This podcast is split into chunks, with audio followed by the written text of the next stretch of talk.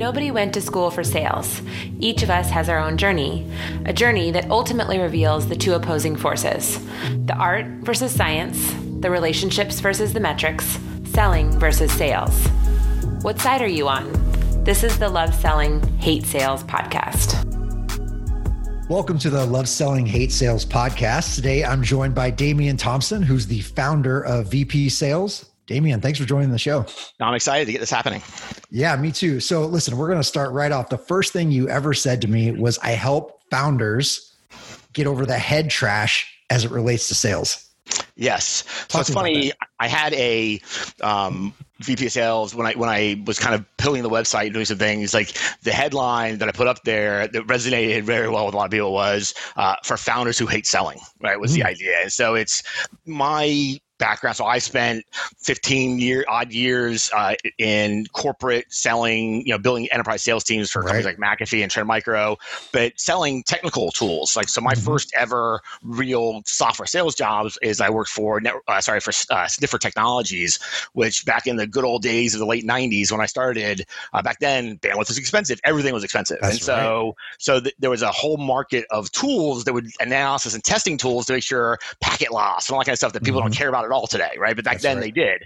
Um, and so, uh, you know, so that was the first kind of foray I had. So I sold a very technical engineering tool to very technical engineers. And so that was kind of my real beginning. And so I've always kind of sold into that market, even when I saw enterprise. And then when I kind of burned the suit and tie about a decade ago and decided I wanted to get more into the kind of you know, small online, the, all this kind of new stuff that was happening, um, all the people I met with, people like in the microconf communities and mm-hmm. all these kind of founder communities were were technical people for the most part, right? It's Got essentially, it. okay. you know, and so they had decided they were, you know, coders mostly, or, or maybe they're product managers, or they had some technical skill that they were doing right. for someone else. and decided either they started a side project and started doing it, or they just, you know, did the VC startup route as well. That's but right. generally, I sell to technical founders. That's who that's who dominated SaaS space up until the last couple of years.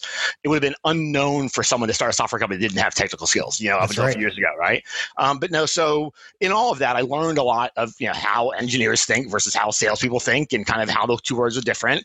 And even in my enterprise days, you know, when you run sales at enterprise, you actually end up running the sales team and the sales engineering team, right? Mm-hmm. In, in, a lot of companies. And so, uh, so you kind of then see it well, and you see all these kind of interesting ways. And I was to say that that SE is that hardest job to hire for because they have to be living both worlds, and it That's is right. two worlds, right? And so, in all that, I've learned a lot of stuff, and I think almost always what happens is when I teach, you know, back when I first my job was teaching people how to sell to begin, was inevitably the people I was seeing have the more success over and over and over again were actually were the engineers, they were the mm. operational people because sales is a process. It's like That's you right. know, and so like, and if you understand that, you know, my, my, joke used to be an enterprise that you know, I ran teams, salespeople are lazy and engineers complain, right? That was kind of that was the world, right? that, was, that was kind of thing.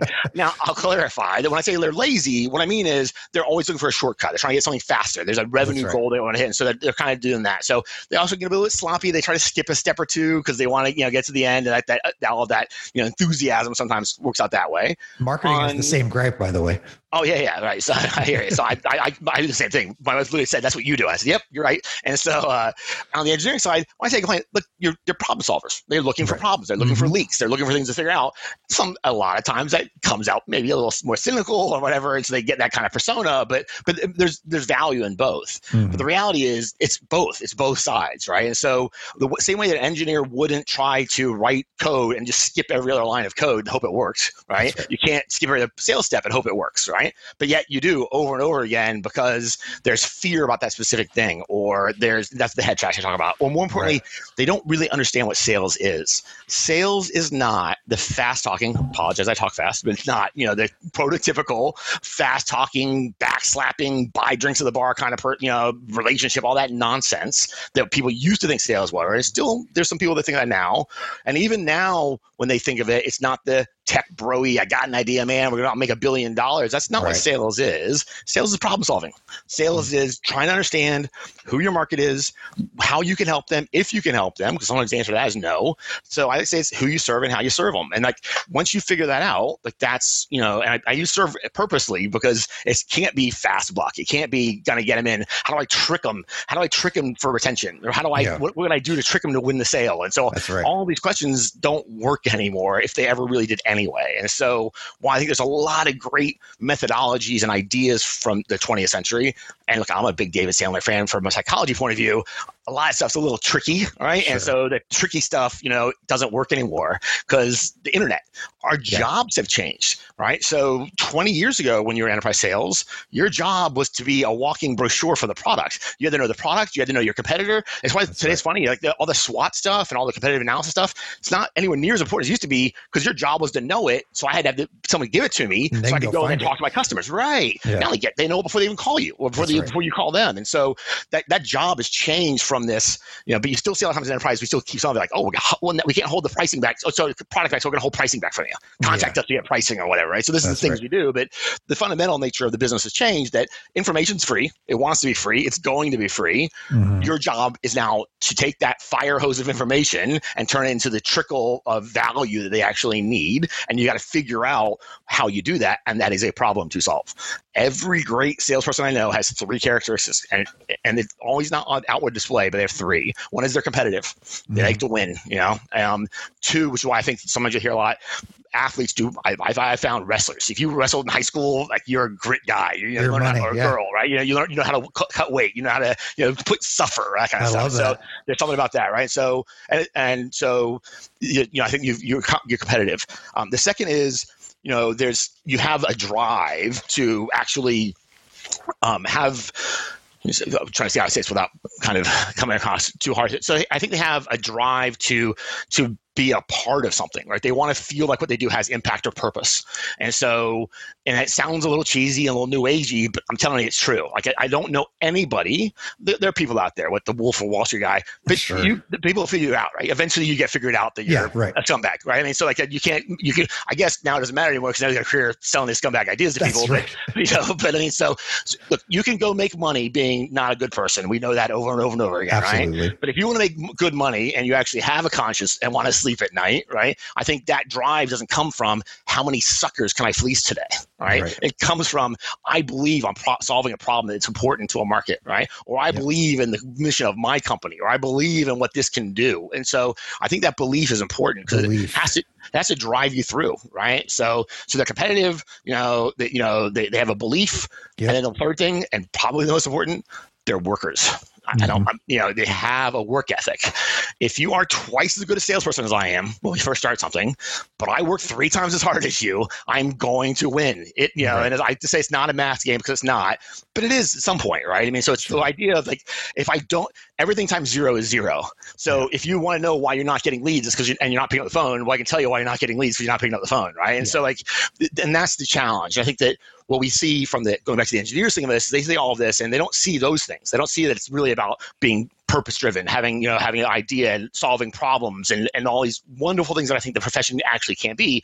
What they see is they see the hard part, the, right. you know, the, the, having to find a lead out of nothing, that following up a customer that doesn't really want to buy from you, they ghost you. Now you feel like you're stalking them all the time. And so yeah. that's what they see, all the pressure from above, right, or whatever, mm-hmm. you know, that mm-hmm. kind of stuff. So like it's they see the grimier parts and don't realize when you found your business, when you are, you know, have a company built, you can build the sales culture any way you want. You can build a business right. any way you want. And if you look at more as kind of this idea of I serve, I, it's funny how it all ties back together. Like if you think about, you know, who you serve and how you serve them, if you can't define that, well, then in you know, jargony speak, that means you probably don't have product market fit because you don't, you know what I'm saying? So I mean, like, you know, like they, they, it's just, but it does serve and you have to have this underlying principle. It's like when I, I teach a lot of cold lead generation, you know, outbound lead generation, because when you're starting and you're younger and the founder, that's a, a, great way to start getting business before you've got money for SEO and all the rest of that. And so inevitably what happens is the success doesn't come down to the tactic. How many no. emails you send, what off, what day, what day I still, what day should I call? What, what time should I call? It doesn't matter. That's, that's not, not that, right. Just do it every day and you're going to yeah. figure it out. But right. the, what matters is, do you know what problem you solve, but that is important enough to the customer, right? That you, mm-hmm. what problem do you solve is important to the customer, right? And who does that customer actually look like? If you know those two things, you can have success in outbound, right? If I can say, hey, our people we serve are generally mid to senior, you know, uh, level marketing people in companies, you know, bigger companies, and the problem that I help them solve is they are not managing their freelance content writers well, and because of that, they got turnover. They have there's a real problem. And when I go talk to them, they say, yes, that is one of the three problems I focus on right now, or that is a problem, has been a problem last year. If you do that, great. You now know who your market is, right? What's interesting about that is, yeah. you know, specificity right wins, niche wins, and people try to solve so many problems. Right. And when you can articulate, and it's harder than you think to articulate that one thing. thing. Is, well, here's the thing. You get that right. Yeah. That's not just the message you use for cold email. That is your headline on your website. That's that is it. your SEO. That is your that is your value proposition. That is everything, and that's all right. it ties together. The problem is that again, because we've kind of we ROI marketing to death now. We beat them over the head with with measurement all the time. And what's happened is we've forgotten that at the end of the day, some of this has to be creative. We have to have ideas. We have to we have to create things that matter that uh, attract people. And the, you look at the big successes. You look at you, know, you look at Salesforce, right? W- were they successful because they they defined the BDR AE. They, no, they were no successful software. because no software, one hundred percent, and because Benioff is a G marketing genius, yeah. and you know they sto- he, he uh, picketed Oracle when they were the thing, and Oracle Larry who had money in his company, like they, they just, yep. just boss moves around the board. They became successful because they've had a boss level CEO, right? Like right. they the right marketing and product and business moves from the very beginning, and created SaaS unicorns as far as they're concerned. So like, so stop believing that some special tactic is going to get you the success. What's going to get you success is who do you serve? How do you serve them? You know, and then if you do all of that, that becomes the why me. If someone called you, you say, hey, I'll, Damien, I sell WordPress sites, or I, you know, I'm a, I'm a web developer. You know, I sell five thousand dollar, ten thousand dollar web development sites. I said, cool. That's why you're not winning because yeah, you say exactly. I sell. I, you're a dime a dozen. Right. What do you do? We build websites for charities in the education space that have a vision of this. Right? If you become that person, right? If you become that person, not only do you have a clear market for you to go after, you become so referable. Because when yeah. someone says, "Oh, I'm going to share," I know who you should talk to. You know, it's like I tell real estate agents, and I'm not a B2C person very much.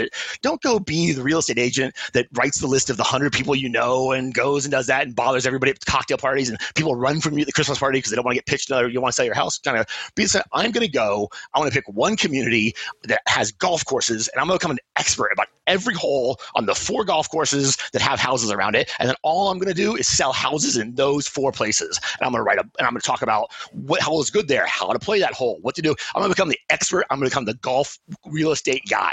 And yep. so anybody who wants to buy a golf course that talks to me that knows me, he's going to refer to me. And so this is the idea we think it's to do. It's niching down. You know, HubSpot was very good at it, that kind of a billboard in the desert and all that kind of stuff. It's not.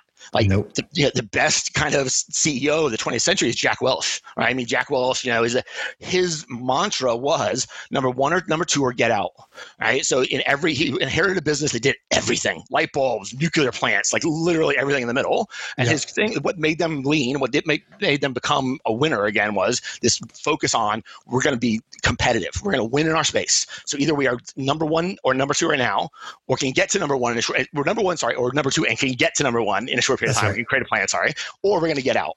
And so that's what niching down is. Now, the way to niche down, it doesn't need to be, hey, I'm a broad X, do this. If you're a content marketing agency and you tell me you're a content marketing agency, I'm going to tell you you're probably not doing very well, right? But if you tell me, hey, we solve X problem for Y people, right? Then I know, hey, you know what you're talking about, right? And now if I'm interested, if I'm why people, I say, oh, interesting. How do you do that? Hmm. Oh, well, we build da da da da da da. But yeah. we start there, and this also comes back to the kind of engineering brain a little bit. In that, where they, why the SE is so hard is the answer is never no, right? And the answer is never kind of very directly. This is exactly what I do. Like this is, you know, no one cares what you do. No one cares what time you get to the office. No one cares how many offices. Stop telling me how many offices you have. Stop telling me how many employees right. you have, how many awards you won. I don't care. Nobody else does. Your mother barely cares. Okay. Exactly. And so, like, so just stop right? Instead, say, hey, Damien, I work with people like you that have problem A and problem B, and we solved that problem. We fixed it before, yeah. Bam. Yeah, I experienced exactly. fixing that problem. Yeah, it's interesting. So, you know, you've circled around a couple things that yeah. Are common themes in this show. And one of them is this idea. You so you mentioned product market fit, right? Yeah. And I want to tie that to the belief piece Yep. in your three attributes of a seller. Yeah. Because I've been exploring this concept of product market fit for the seller, for the salesperson. Mm-hmm. So, you know, you sold a highly technical product right. to engineers. Yeah. That's different than I sell to marketers. Yeah. That's very different. So, does that belief fit in? Is there product market fit for reps? Yeah. So I, what, what's interesting, I, I, we're going to phrase in a term here, and I'm going to steal it from somebody else, and then we'll do one together, which is the term I've heard over the last couple of years or two about this. And remember, I'm very heavy in the kind of the founder communities and yeah. fun and non-founded is this idea of like you know of product founder fit, right? Okay. I think I think actually I think actually the lean startup guys are talking about this now too, but I'm not sure it started there, but whatever. So this idea of you know product founder fit whether it's that product is an actual physical product or a service business. I'll give you a perfect example. When I got out of the corporate, you know, building enterprise sales teams for big enterprise companies and moved to Asia to try to figure out how to, you know, do something salesy online, yeah. um, I, you know, got into content marketing accidentally because I did a bunch of com- copywriting and just found a bunch of jobs on Odesk, which is Upwork back in the old yeah. days. And so, so I built, did pretty well. And so then I ended up building this little agency on Odesk because I didn't want to do the work, but I was really good at closing the deals. And so this kind of thing just like organically happened a little bit. And I said, okay, cool, I'm gonna scale this thing. So I launched my first kind of personal, my business, my money, not founded by anybody else. Right. Linchpin. It was a content marketing agency, and I targeted early stage startups. Um, this is 2011 ish, um, and I just cold email go after them, and I crushed it because I was great at selling the vision. Right, so went out work companies like Quote Roller, which is now PandaDoc, and you know went right. out you know, was kind of their first content marketing person because they didn't. This is early. My thinking was like back in those days, a Series A was a million dollars, not 35 million. Yeah, yeah, exactly. So what, what, would happen would be I was literally just watching AngelList was my home, and I'd go and the first as soon as I'd see uh, someone notify that something had happened, I'd go and you know look at you know who it was. I'd do a cold outreach to the founder, and say, "Hey, don't do this." Or it was the two triggers were for me where they raised money, or the two was they had previously raised money closely and they were advertising for a content marketing position. So I would call them and say, "Hey, don't hire an American W two expensive, don't know it's going to yeah. work, get on board for 90 days. Da, da, da. I have an agency. All we do is write content for B2B so, you know, software companies. Let us do this for you, and I'll charge you half the salary to pay the person, or the salary, but no on cost, whatever it was. It wasn't cheap, and, and people loved it. It was a great idea. Here's the problem it wasn't a good business for me. I, okay. I, I, I, am, I know the business for I see the, I know the power of content marketing. I, know that I am not passionate about content marketing. It is not right. a calling for me, right? And so what was happening was I was building a business to my passion and my, which is building sales teams. So I was like, hey, this thing's going so fast it's a rocket. This is I'm gonna to hire a sales team in a year. Like in a year, I'm gonna have yeah. ten sales guys. We're gonna this is gonna be great. We're gonna crush the world. I'm gonna start. Like, I don't even know some publicists. Okay, we're gonna be the biggest. You know, whatever. So you know, all that kind of stuff happens. and what turns out is, you know, you, there's always roadblocks in the business. And so when those first hurdles start coming up, right, what happens is I don't care enough about this business in this market to solve these hard problems. Right. And so without, and that's where I think that's where I think that kind of it really matters that there's some passion there because if you don't, you will leave when things get hard. You know, if you half love somebody and it gets rocky, you You're quit. Yeah, exactly. Right. When you get married and believe in it, when it gets rocky, you grit your teeth and you walk into the other room and you come back and try to rephrase what you said and you put the work in to make it work. And that's really the difference. You know, I think that's what happens. And so you see that all the time. I think it's the same with salespeople. I don't think it's the skill set so much. I, I mean, of course, you have to have the skill to have success in it, but it is. I see it all the time where we love to do this, and especially in America, especially these days. Right, we want someone with ten years security SaaS experience selling this product, this market, which is stupid. That's what happens. And like, even then, though, it was still pretty pigeonholed. Like if you were an enterprise, you know, security guy, you were an enterprise security guy. There's a reason why I worked at you know McAfee and and, and Trend Micro exactly. and because that's what Small they world. hired. Right, yeah. and so it happens. So but it's not that. I mean, I got out of that, started selling SMB. So it's an understanding of sales that does it. But what I found was the, my passion. I was good at selling enterprise, at building teams for enterprise software. Didn't like enterprise sales. I didn't like the enterprisey part of it. Didn't like the corporate yeah. part of the back end. And so, uh, so you know, when Ralph, I was just figuring stuff out, and I figured out over the last couple years, like I love builders. I love people that build things, like build companies. Mm-hmm. And, you know, I'm very passionate about that. And so I think that's where I want to be. Now, the model can change my company has changed a couple of times. Like all the rest, you know, what I actually what I offer, how, how I offer, it's changed, but the people that I help are the same. You know, yeah. and so and that's because I'm passionate about that community. It's a community. I, here's the test: Are you on the Reddit thread? Are you in a community? Are you in some kind of formal gathering of people in that area? If it makes zero sense for you financially or anything else, all right. So, no. am I hanging out on you know Indie Hacker, even though I am not an indie hacker and I'm not trying to make my first hundred dollars online? Of course right. I am, because I'm watching a bunch of really young, passionate, ambitious people learn cool ways to build things. Like that's I'm passionate about. It. It's awesome, and so that's I think what the difference there. And so I think you can not have I think you don't have to have specific passion about the thing you sell as long as you have passion about the people you sell it to. So I think you have to have passion somewhere. I think it has to be one of those two sides. Who you serve, how you serve them. Like one of those things has. So maybe, and I would say if you don't like who you sell, it's probably harder. Like if you love machine learning and so you go work for an AI startup because you love that idea, it's going to fit. right. Well, you got to if you're selling to people you don't like. Oh, I see. People, people you don't like all day, it's not going to be good, right? I mean, I so like that. So I think that's sometimes what happens with the reps that don't quite fit. It's like, oh, I like selling to engineers. I don't like selling to marketers coders, right, or whatever, right? Or I like yeah, selling yeah. the marketers. I don't like selling the market engineers. So I think that's more of probably why you like it, like probably or people that have that kind of find that serve niche who actually work for, yeah. and it's it's a much better one to figure out anyway because like what you do was going to change if, even if you own the company. But if you work for someone else, you're going to change jobs at least one more time in your life, yeah, exactly. 10, right? And so make sure you like who you sell to, I guess is the short story. Yeah. So how do we like apply that to the product founder fit concept? Because, you know, yeah, yeah. No, but so I'm thinking this is great because entrepreneurs especially like yes at some point a founder is going to turn into an entrepreneur right like especially if the engineer they're going to have to but then entrepreneurs have this tendency to like want to solve every problem in the world and like everything becomes opportunity yeah how do we keep them focused on that niche because that's where the passion is probably. Yeah. Yeah. Well, yeah. So yeah, it's interesting. So I think that, you know, and I think sometimes we get this like best practice is best practice, but we don't understand why it's best practice or the reason we assume it's best practice might be off. So the right. perfect example here, I think is this idea of like, you know, scratching your own itch as an entrepreneur. Mm-hmm. I think that we kind of miss this a little bit of why. And so I think sometimes we talk about scratching your itch is this great thing because it means there's a market there. Right. Mm-hmm. So if you go out and you have an idea, if you figure, if you have a, if you're listening to this right now and you have a business idea and you've done a lot of research and no one else has ever had it and you think that's a good thing, you are wrong. It's not a good thing, right? Every every decision, every idea in the world is out there, right? So like you want some competition, right? You want something there at least. Right. But the difference then will be like who you serve. But I think that what happens another part of that scratch your own itch is it's not just that hey there's a market for this and it's not just even hey i see an opportunity because i scratch my own itch now i see other people need to have the same problem. It's if you're scratching your own itch it's probably because that's something that matters to you right mm-hmm. like i don't go fix the problems i don't care about exactly right and so like and so like i'm not going to go buy pay for a product i don't care about i'm not going to go build a product i don't care about you know so like i think that's a big part of it as well and so naturally that's what happens and so you look at you know, builders you know i look at like the rob wallings of the world who built hittail or and then build Drip and all that rest of it. Like those are different products. One's an SEO product, one's an email marketing product. And I think mm-hmm. they both, I mean, Hittail was a purchase, but I think, you know, Drip was solving a problem and he saw the rest of it and he's a clever right. guy. But also like like the people he was selling it to were his people, right? The people that right. were buying Drip in the early days were the people that he put the community he put together through the rest of it. And obviously, you have to get bigger than that outside your community to make it a real success. And of course, he was right. great at doing that. But like, there's something there. Like, hey, I'm going to start here by serving this these people, right? And that's what's going to happen. And then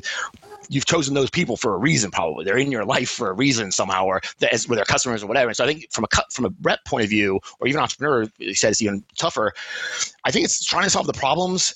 I think also it's you know it's I don't want to do the, that. I don't want to do the whole time, you know, t- attention span thing because I don't think that's a generational thing. I think mm-hmm. my attention span now is worse than it was, right? I mean, so I think that's the case for everybody, but it is, I think, just we, there's so much positive news about positive things, or we only see the edge cases of success. Right. And so we never see. And then my wife loves to bring this all the time is that we listened to, we were traveling somewhere a long time, I think babies in the, in the back, so we played up nice loud. And so it was the Shoe Dog, the Phil Knight uh, autobiography, mm-hmm. which I he was basically bankrupt and begging for money for 11, 12 years while he was running Nike. Like that was just, I mean, he just grinded and grinded and yep. grinded and grinded. And I know things have changed. I know shoes aren't software and I get it, right? But you look at the, the, people, even in the indie space, in the, in the kind of the non VC founder space, you know, the heroes there are Basecamp, the DHH mm-hmm. and Jason, right? That's the beginning that business is like 23 years old now or something like that. I mean, right. like, it, it's not a darling, you know what I'm saying? Like, so like, and they didn't have quote unquote big success until like a decade into that or eight, nine years into that business. Like yeah. we see the success story. It's the, you know, we see the last 10 yards. We didn't see the first 90, you know, and yeah. so because we, we don't know who they are. And so we have these weird ideas of how just how long things take, how hard it is. You know, this goes back to work ethic. Like, sorry, man, like you're not going to hack this. You're not going to just figure out some amazing thing and have some, I'm going to automate this and use this here and use offshore people here. And I'm going to do this here. Cool. That's great but that's not enough. Like it's not you. There's not some. I'm going to zap everything together. And you know, I see this in the no code, low code movement, which I'm a huge fan of. Because I'm a big nerd, and this makes me feel like an engineer a little bit because I get to pretend I make things you know, using other people's software and say it's not software. But right. you know, I love that, space. But this idea that cool, you know, XYZ launched a no code product and within, you know, 30, you know, 45 days had 10,000 hours a month. Awesome. That's the edge case. What about the other 99%? Right. And the other 9% drives me cool it wasn't successful for the days, ditched it, went on to the next cool thing, ditched it, went on to the next cool thing, ditched it, and do that. So I think that becomes a lot too. It's not just so much they're trying to solve a lot of problems, is they're trying to meet up to unrealistic expectations. Expectations, right? and, uh, yeah. yeah so. And the VC world, PE world certainly exacerbates yeah. that when they're yeah. you know lighting the fuel on fire with fifty million dollar Series A's. You're you're absolutely right. Yeah, it's crazy.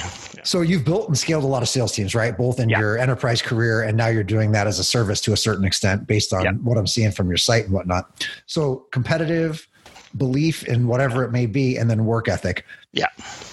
I feel like sellers or anyone interviewing for that matter always puts their best foot forward in the interview. How do you sniff 100%. that? St- how do you sniff that Love stuff it. out? Hundred percent. You're hundred percent correct. So, you know, I was talking before about how SEs are hard to hire for, and I, I, I do believe that. I think I think finding a good one is hard because this is, the skill set is so rare. I think salespeople for not even for sales managers, honestly, but salespeople are so hard, are the hardest people to hire for because you're hundred percent right. If you are a mediocre salesperson, right, you can probably BS somebody through a series of three or four hour long interviews. Period. Right. And if you can't, you don't deserve the job. Right. And so, like, you know, you can't. The other thing that I'll say, just a little side here, is that what I notice is, and I'll tell this when I'm like working with companies that have uh, teams going up and you notice who the stars are. So I'll talk to these, you know, 27, 20 year old kids and I'll talk about how that that was the inflection point for me, right? I was 27 when I was doing well, right? Mm-hmm. Um, I wasn't the best. I was doing well. I was making early six figures. This was, you know, 20 odd years ago. It was good money. Everyone was great. Um, and, you know, what I noticed was, is that the one person who's, you know, that, that was kind of doing the, my boss essentially, he was, he just worked a lot. Like he just worked a lot. Like he was, he worked a lot. And I was like, okay, that's interesting. And then, but the star on our team, the, highest achievement was about maybe 20% higher than me, you know, whatever. Mm-hmm. And so that he didn't really work that much. You know, just, he kind of had that extra experience, kind of, you know, knew some people and had some relationships and okay, cool. And then what I see is I see that you know, the reality is that it's not just like the work ethic because like putting hours in like you're working a coal mine. It's mm-hmm. because how do you have you know how do you have insight? How do you get that aha moment you have less chance to get it if you don't have less time in front of your desk, right? You know, That's so like right. the idea, if you're not thinking about it, you can't get there. And so it's not, we're not in like a hard physical labor jobs here. So the idea is like, if you've got a problem solve, you got to solve it. You can't say, oh, there's 4.30 on a Friday, I'm done, right? You're out of here. So I think that's another thing why we revere the VC community. So that the VC, the VC funded that startup community on that side is that they're workers, right? They're tireless workers. And, you know, and then the DH is workers, oh, don't work so hard. Yeah. Don't say what you're doing now. Tell what you're doing 30 years ago. You, you, you, you wrote Rails while you were a consultant, while you worked for Basic, while you're doing six other things things. Don't tell me you weren't a hard worker. Don't exactly. tell me you weren't working 60 hours a week. So that just takes that. Now, in hiring, the problem is how do you test for that, right? If, if you're an engineer, I'm hiring for an SE or an engineer, what do you do? And they hate it. What do you do? Put them on the whiteboard, go walk through a problem, right? If you're hiring for a marketer, what do you say? Show me one of your campaigns, right? right. Show me a, uh, online, show me a customer that you did their campaign. I want to see one of your pay-per-click ads or campaigns. I want to see the content you wrote for this company. I, there's proof of it. I come as a salesperson, I say, hey, I was the number one last month. I did $725 million. I'm the greatest thing that ever happened. And you know why you can believe that? Because it's a bullet point on a piece of paper or on a That's digital right. screen, right? and there's no way for you to recognize that. You go call the company, you're going to the HR thing. He was employed here from January 14th to, you know, tw- December, da, da, da. He was started this position, he had this position. That's all we're legally allowed to say. That's it. That's what's going to happen. And so what happens is you have to kind of rely on, well, they're charming. I like them. They're good looking, which sounds ridiculous, but is 100% a big factor in getting hired, right? They, they dress well, they whatever, the, all these other weird notions we have in our brain. So of course we make a bad hiring decision, right? We don't know mm-hmm. that. We're not testing. That's on the client on the on the sorry, on the candidate side. On the internal side, the problem is we don't know what we're looking for because we have decided we're going to look for this white pony that doesn't exist to come and fix everything. I'm going to go hire someone and they're going to build it all for me because I don't know how to do it, right? So instead of oh hey i need to figure this out to a point and then i can hire expertise in. But then they're going to come in and they're going to follow the process i've created right, right. i'm the engineer so we've created the process anyway. So that's really hard on their side. But on the candidate side what you have to do is you have to test them. You have to do the same thing you do everywhere else. So how do you test them? Well, yeah, you have to figure it out individually. I've got a couple of little ways to do it. One is give them some opportunities, like talk about, hey, don't tell me what you've done, how you did that. Say, hey, this is the situation, right? This is the company we're trying to position. This is what we're trying, trying to pitch. This is our, here's the bullet points you need to understand about our value proposition, right? I want you to come back to me and tell me how you would approach this company, right? And it, using what you know of us. Right. Don't have to give it 100%. We're not expecting this to be correct because you're not going to get it correct. You know, what we want to see is how you think. We want to see what you do. Because here's the thing Whether that comes back, I don't even really care what it says on there. I do if it's something crazy. What I care yeah. is did they do it? Did they yeah. do it in within the 48 hours I asked them to do? Did they do the things I asked? Because if they don't, and you expect them to show up and actually do the work when they want to do this part of it, when this is the most important job, this, this is the biggest sale they're going to close for the next three years, is convincing you to pay them six, you know, hundred thousand dollars a year. Exactly. Right? So like you know, so if they put effort into that, you think they're going to put effort into selling your ten thousand dollar SaaS tool? Like I mean, like yeah. you know, so like, and so you can, and that's the way to think about it. Is like, okay, what am I going to require of them on the job? I'm going to require that they actually do the work, they show up, they're professional, and we focus on the wrong things. This idea of like, it's not even it, the skill. That's that's what shows the skill. The other thing I'm looking at is like is the candidate closing me on the calls, mm-hmm. right? I mean, so it's, it's like, when I get to the end, I purposely tell them, right, hey, awesome, this is the first interview, really good thing here. Only about 20% of the candidates get here. Just to let you know, about half the people we talk to get to the next stage. We'll let you know either way, because I always hated not knowing. So either way, I'll let you know yes or no, okay? You got Am any questions I going to the next stage? you have any questions for me? I'll say, do you have any questions for me? If you don't say, hey, do you think I'm going to, what you know so far, what do you think I'm going to say? What could I have done better? If you don't try to soft sell me in some way, right, understand how that, what the, okay, that's interesting. Even if you don't want to do that, you say, oh, interesting. Can I just ask, what's the criteria for that? Like, how are you gonna make that decision? That's the better question. That's I the like that. That's a way better. check mark for that guy, right? Exactly. You know, right. Do something, right? Do something, or do something awesome. Great. The thing is, we'll hire the person that charmed us on the interviews, but didn't ever do any kind of selling actions didn't like try to understand our business any better. When i ask them how what do you know about our company? And this is a question that people ask all the time. Hey so what do you know about us? And then when they get something back oh yeah i did a little bit of little research on the web. Great. Fantastic. Those pass right through no, no, no. Cool. What do you find out about something? What do you know? Right? Yeah. Right. What do you find out about it? So, like, because you'll see that the people that take this seriously have done something. Well, you know, I checked something out on the web, you know, LinkedIn, or I said, cool. I said, what do you? Okay, here's what I did. I actually went to LinkedIn. I looked at your company page. I looked at the top three, you know, the officers of the company. I then researched here. It looks like you went to the school. Looks, you know, that's what uh, someone who wants that job is going to do. Now, I'm not saying you fire or don't hire someone that doesn't do that. But my point is, I want to see some level of activities here. But we're not asking the good right questions. And even when we get it, we're not asking the the right follow up questions. So we're kind of like painting by numbers, like walking through this. Oh my God, I got to hire someone. Tick box, tick box, tick box. I'm just shocked. They showed up. They're not successful. Right? Of course they're not successful. You hired the wrong person, and you don't have the systems internally to support them. So I wonder what the problem is. Yeah, it's interesting because you know that practical application. I've seen that in motion before, and to your point, sometimes I feel like you're almost like leading, and that's not helping the situation, right? That's right. just trying to lead them to water where right. you want them to be to right. almost drive your own internal process that you've decided on in your head, which isn't helping anybody. Head trash. But, yeah. So you think about that idea of do your research, come back, do your practical, right? And they come back with the most beautifully crafted presentation, whatever, yeah. they do this and that. But that last little nugget that you shared around what did you actually do oh, right. ties to the part that I struggle with the most, which is how can you tell if people are actually willing to take action? Can they process that information and turn it into action? Well, so that's a good question. So you, you answered it though. That's what you do then. So, like my idea here of the, that that thing doesn't have to be that, right? So, mm-hmm. what it can be is it can be, hey, you know, I want to see action with. It, I see this in some people. They actually do it. I, I, would say probably the teams, the companies are more successful. They do this. So, yeah. I was looking at the other day. I can't remember who it was. But I was looking at an open role the other day. They were looking for like a chief revenue officer. And I was, I had someone talk to me. And I was kind of looking at it, but they were really specific. They were and not just like, hey, you've got to have this experience exactly. What they were saying like, hey, tell us. Here's our five streams of kind of inbound traffic you know, mm-hmm. billboard traffic, boom, boom, boom, boom, boom, right? Right now, we're doing about this much, you know, is the cost of acquisition here. This is the most. Hmm what questions would you ask me, right? Giving you this information, what questions would you ask me to give an understanding of where we should actually put our more of our marketing money? Because again, the idea here is it's not about you doing. I, I see some people poo pooing this already. Oh, free work. No, because it's not free work. Because what you tell me, I'm not going to use because you're going to get it wrong. I don't right. care what your answer is so much. No way, yeah. I want to see do you do it? Do you do the work and how do you think? Do you do yeah. the work and how do you think? Do you do the work and how do you think? And so on the sales side, how we do that because tools are amazing right now is you use an ATS type tool like you know Breezy HR, one of those kinds that has some automation in it. You get people into that they apply, and you filter out the bartenders and hairdressers. If unless you're hiring for bartenders and hairdressers, but you're hiring for a technical salesperson, you, you know filter those people out, move them to the next stage. You say, "Great, awesome, congratulations." honestly oh, you say this. Email does this. You're, you know, you've made the cut. Only about half our candidates actually make the cut. Awesome, congratulations. Always make them feel good, right? And say, next thing is we want a little bit more. Can you go here and do this? Now, I generally talk here. I do more. Of a, I still do some more filtering about kind of what you know with their skills. I mean, sorry, like answering questions or whatever. I've seen people say, "Hey, the example of okay, go read our the last three blog posts and tell us which one you like the most and why, or whatever. You tie something into the kind of the right. skill set of how they think. The most important part is, hey, we'd like this back, you know, within right 36 hours, right? Yeah. As you say. And what you do is 48 hours later, you go and see if you've gotten it or not. And when you haven't, you immediately disqualify them. Just check them out. And you just move them right off. Just they go. And I don't. It's not even so much. I mean, I, I care about their answers, and I want to get good ones because that will move. You'll move to the front of the line when you dazzle me, right? When you yeah, ask exactly. good questions, you'll move to the front of the line. But you're, you're measuring action and I'm measuring. I'm trying to get. I'm trying to DQ people.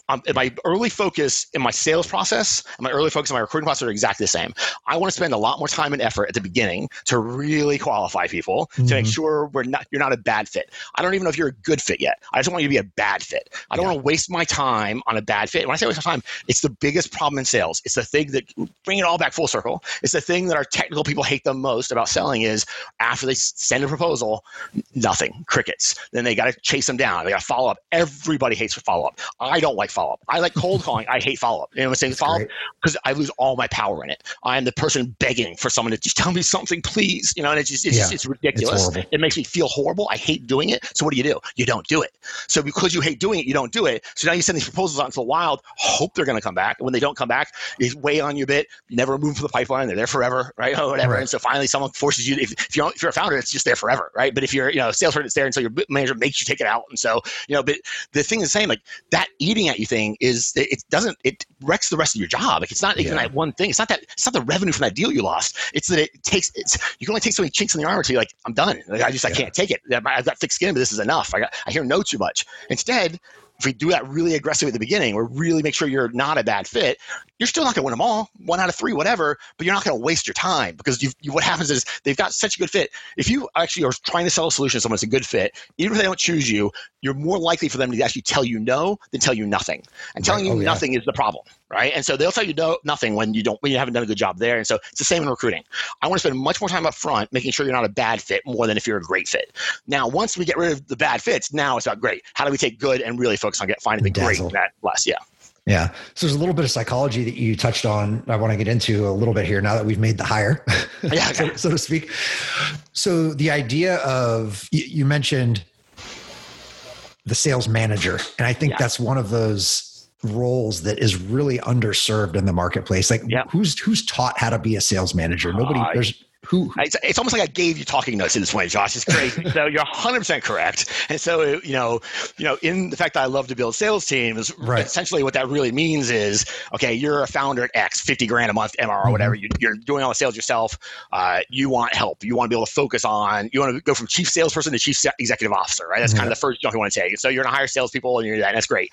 And eventually, these times going to come that you know you need someone else to do that because I tell them all the time, if you hate sales, you're going to hate sales management even more because all the things you don't like about sales are still there, but now you're one person reta- removed from the actual situation. So now I'm worrying about a filter between me and this and actually what's happening, and that filter is not always awesome, right? Or not even, and not they're bad people, just the filter itself, like the communication I get back, the information I get back, the all of that is not what I would get, and so it's yeah. challenging. And so what I say is, here's the plan. You know, if your plan is, hey, I'm going to kind of hire a couple salespeople, then I'm going to go chill out on the beach in Bermuda, you're wrong. You're going to hire a couple salespeople, and those hours that you're going to free up, what's going to happen is you're going to spend those in management instead. But what's going to happen is the same way you built your process and systems to support yourself as a salesperson, and now you can hire salespeople, you do the same thing for a sales manager. And when you do that, then you're ready to go hire a sales manager. Now you hire someone else to do it. Now it's awesome. Now you can go hang on the beach as much as you want because you got someone building the product, because you got a head of the pro- product and you got a head of sales. Awesome, man. Now you can be, you know, gallivanting around and do that kind of stuff. But you have to understand that's what it is. And so, but you're 100% right. The problem is we, there's a lot of talk about how we take like the star sales rep and make him the sales manager. That's how bad it is. About, yeah. yeah, how bad it is. And I agree it's bad, but it's even worse than that. Forget that. Even if you bring someone, someone from outside, the challenge is, you know, the, the most transformational right? And it's going to sound self-serving, but it's not because I'm getting out of the coaching. But the most transformational thing you can do, the most transformational training you can give is one-on-one coaching to a sales rep. And I'm not mm-hmm. talking about the coaching industry. I'm not saying go give some charlatan a bunch of money to give you the magical blueprint. That's all not nonsense. I'm saying when you are a leader of a business, when you're the founder of the business, if you're a sales manager or whatever, the most important thing you do is actually coach that sales rep in a live fire situation. That is the most that you can do. And so in the good old days, when we traveled to our clients, we literally did ride-alongs. There manager would sit in the car with you. You drive together to the appointment. You get out and you do the whole thing. Even when we went kind of virtual, or we did some of that by distance, it was still distance in our office, and the manager could sit in on the call. The rest of it, those days are not going to be around anytime soon, probably, right? Or so even if they were, like it doesn't matter. Like we just don't do it as much. And here's why we don't do it. We don't do it because now we're hiring, we're taking this star sales rep, making him a sales manager, or any of the sales rep, making him a sales manager, and we're never teaching them how to be a sales manager. And we're yeah. saying, go figure it out. And when they're salespeople, even if you think you've had no, no support, no coaching, no help whatsoever your entire sales career, the reality is there are frameworks in the business that do that for you, right? That's there are right. frameworks that give you that. The product team, the you know, they've got marketing materials there. You can kind of figure it out on your own. You can watch somebody else do it. If you're a sales manager, if, the, if you're the only sales manager, who are you watching to manage the other team? right? And so you see that a lot. So we're not, and what happens, it gets even worse. So people say a lot, you know, like, a, you know, the cost is, you know, the problem is you hire someone and there fail. No, no, no, that's not the pro- problem. If they fail, you remove them. The problem okay. is they come in they're mediocre, which is what almost always happens. They come in they're mediocre, just good enough not to get fired, never good enough to be a star, and that's how businesses die, right? Yeah. And so because we never coach them, and so I say, like, look, so coaching is the most important thing for you to do as a sales manager, but you're not doing it. And why aren't you doing it? They're not doing it because they were never taught how to do it. They never got good coaching. They never, you know what I'm saying? So they got hit or miss. They equate coaching to, oh shit, I hate going to the pipeline meeting because they're going to beat me up about this one deal rather than, hey, funny. let me transfer skills to you that you actually need to be successful to make me money. This is the thing that always kills me is like, you know, it's just, so what happens, it's even worse. What happens, I'm now, especially if you come from internally, if you come from inside the team, you started on the team, you're the one that gets a raise. Right. Forget the petty squabbling about they wanted the job or whatever. Forget that. Even if they don't have that, they also don't have respect for you. They they see you as the person they knew sitting next to them the day before. So they got. So what happens is when they when you as a manager don't know something, instead of saying, "Hey, I don't know, I'll go figure it out and come back to you," you don't do that. So instead, you just kind of deflect, you don't focus on it or whatever.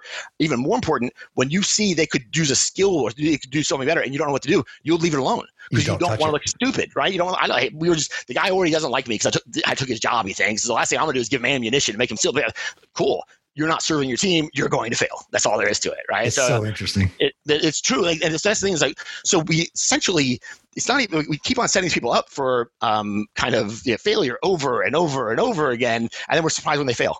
We hire salespeople with no systems, we're surprised when they fail. We hire sales managers with no sales management training, we're surprised when they fail. And so it's always, and again, entrepreneurs are problem solvers. There are also a lot of times, and I'm one, egomaniacs, the fact that we think we can do something better. we, we think it. we can do right before it's in order to do it, you do that, right? I can handle this, no problem. Yeah. I, have never had experience here. I got it, right? And so, but that that's dangerous, right? Because then where we always think everyone else thinks the same way and they're going to do the same work, and they're not.